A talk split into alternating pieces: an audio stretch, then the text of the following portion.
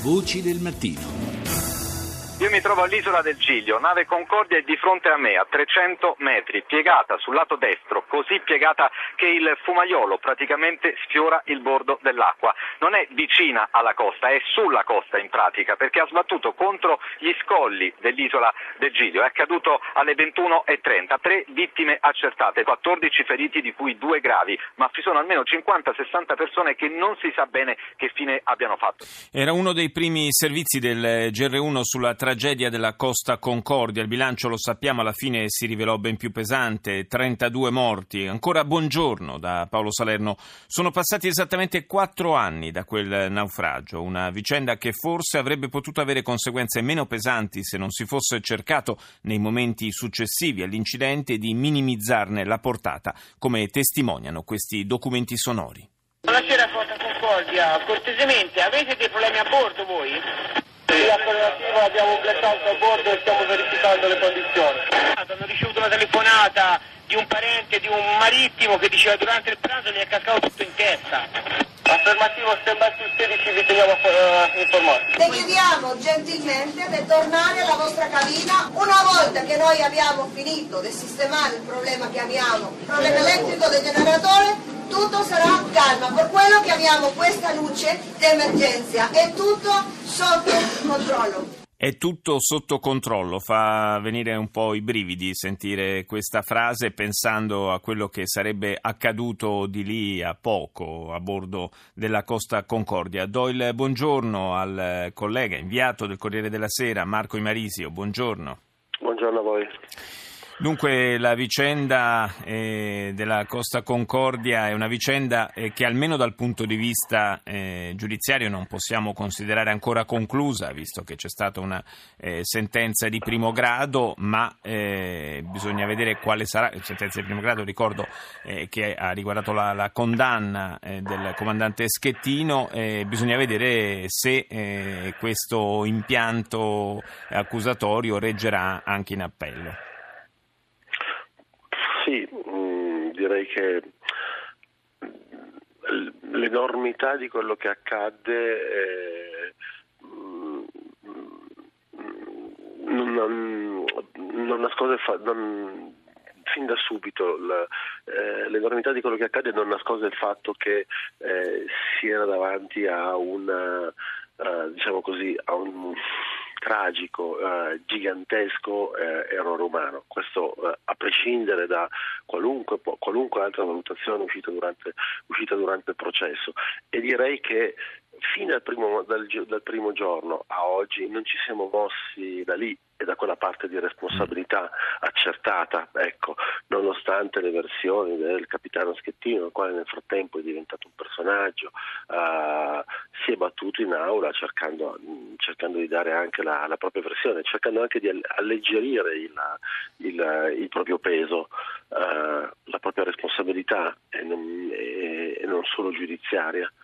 Ma, eh, ma, diciamo così, quello che fu la, a occhio subito la, la, la, prima valutazione poi mi sembra che si sia uh, confermata in primo grado di giudizio e sinceramente per aver dato un'occhiata anche alle, alle motivazioni della sentenza.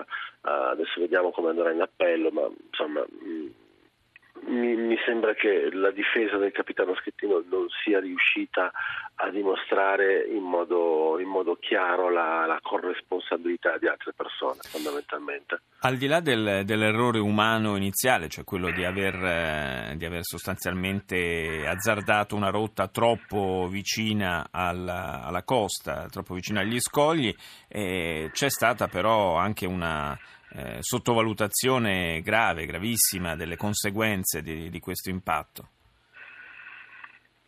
Ehm, nel, nel momento della, dell'impatto, della tragedia, uh, sì, c'è una sottovalutazione. C'è, um, diciamo che forse mi, mi, permetto di dire più che sottovalutazione emerge uh, l'impreparazione di, uh, del comandante e anche di parte dell'equipaggio uh, davanti, a una, uh, davanti, a un evento imponderabile, inatteso, eh, come quello che si era appena verificato.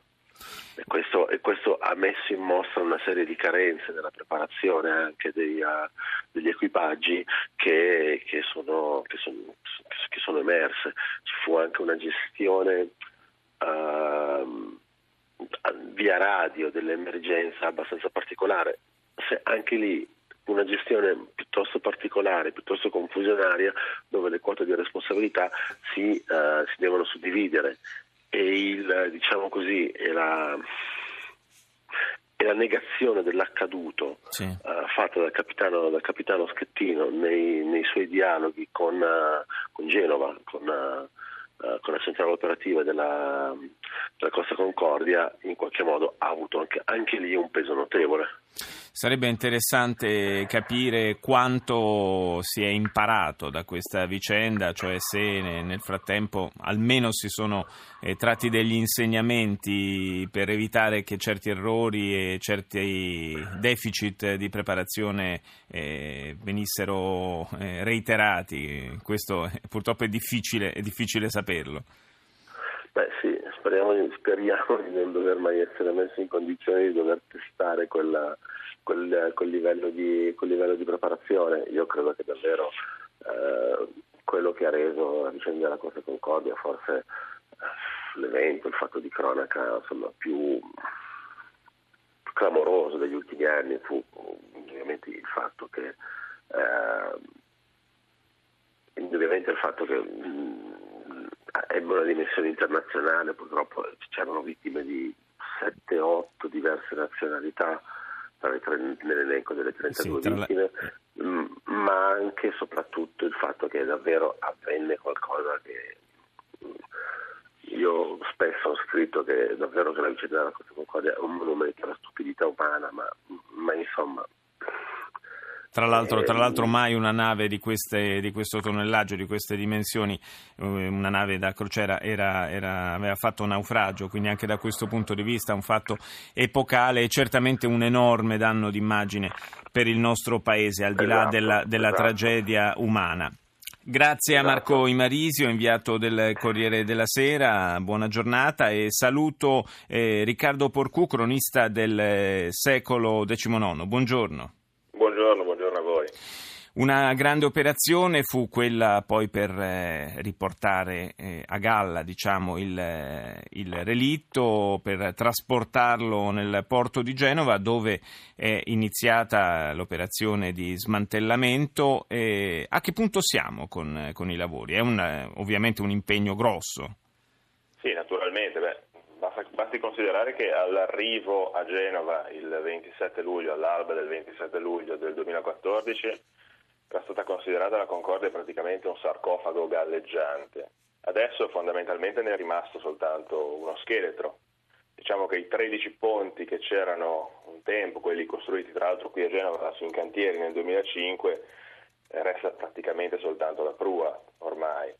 Ed è un, un relitto che è stato poco alla volta smantellato in due fasi, prima nel porto di Pra per alleggerirlo degli arredi, di tutto il materiale interno, e poi trasferito nel maggio scorso, 2005, 2015 naturalmente, all'interno dell'area dei, delle riparazioni navali. E lì poi è iniziata la vera e propria demolizione dei ponti per un tesoro vero di acciaio, sono 50.000 tonnellate che sono state pagate 300 eh, dollari a tonnellata secondo appunto alcune descrizioni che abbiamo noi pubblicato eh, dall'acciaieria di Brescia della Duferco.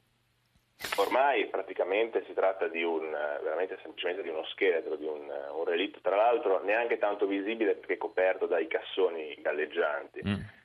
Ed è una, una fase naturalmente di demolizione che ancora prosegue e arriverà a conclusione, dovrebbe arrivare a conclusione entro l'autunno, con l'ultima fase di smantellamento. È stato è effettivamente un. Eh, sappiamo che all'epoca insomma, ci fu un, un, ballottaggio abbastanza serrato tra vari eh, porti per, eh, che si contendevano insomma, la, la, la, possibilità di eh, avere il, eh, il, il compito di, di, di, procedere allo smantellamento di Nave Concordia, perché insomma, è un, anche questo un business di, di, grosse dimensioni. È stato davvero un affare poi per, per Genova? Basti pensare che nella disfida diciamo, con Piombino, quando poi era stato annunciato dal Premier che sarebbe stata scelta Genova, in alcune parti della città, in particolare quelle più vicine al porto, c'erano le file, le code di persone che andavano a chiedere, anche senza essere operai specializzati, chiedere che ci fosse qualche lavoro, magari anche soltanto per portare i camion che dovevano fare poi la spola tra per l'appunto il porto e l'area immediatamente antistante. In realtà c'era anche stato un, uh, il pensiero di un ritorno per quella sorta di turismo macabro, ma poi la città non ha um, neanche cavalcato quest'onda che tutto sommato è stata messa da parte perché è stato considerato veramente come un sarcofago, un uh, simbolo di morte più che altro. Ha sicuramente dato linfa all'ambito portuale, evidentemente, e a chi ci ha lavorato all'interno, alle ditte che hanno lavorato all'interno, al consorzio Ship Recycling, eh, composto per l'appunto da Saipem e San Giorgio, che è, stato, che è, diventato proprietario del relitto nel momento stesso in cui è arrivato a Genova il 27 di luglio. Effettivamente si tratta comunque di una, di grandissima prospettiva, tra l'altro, ripeto, nell'unico caso in cui una nave nasce e muore nella stessa città.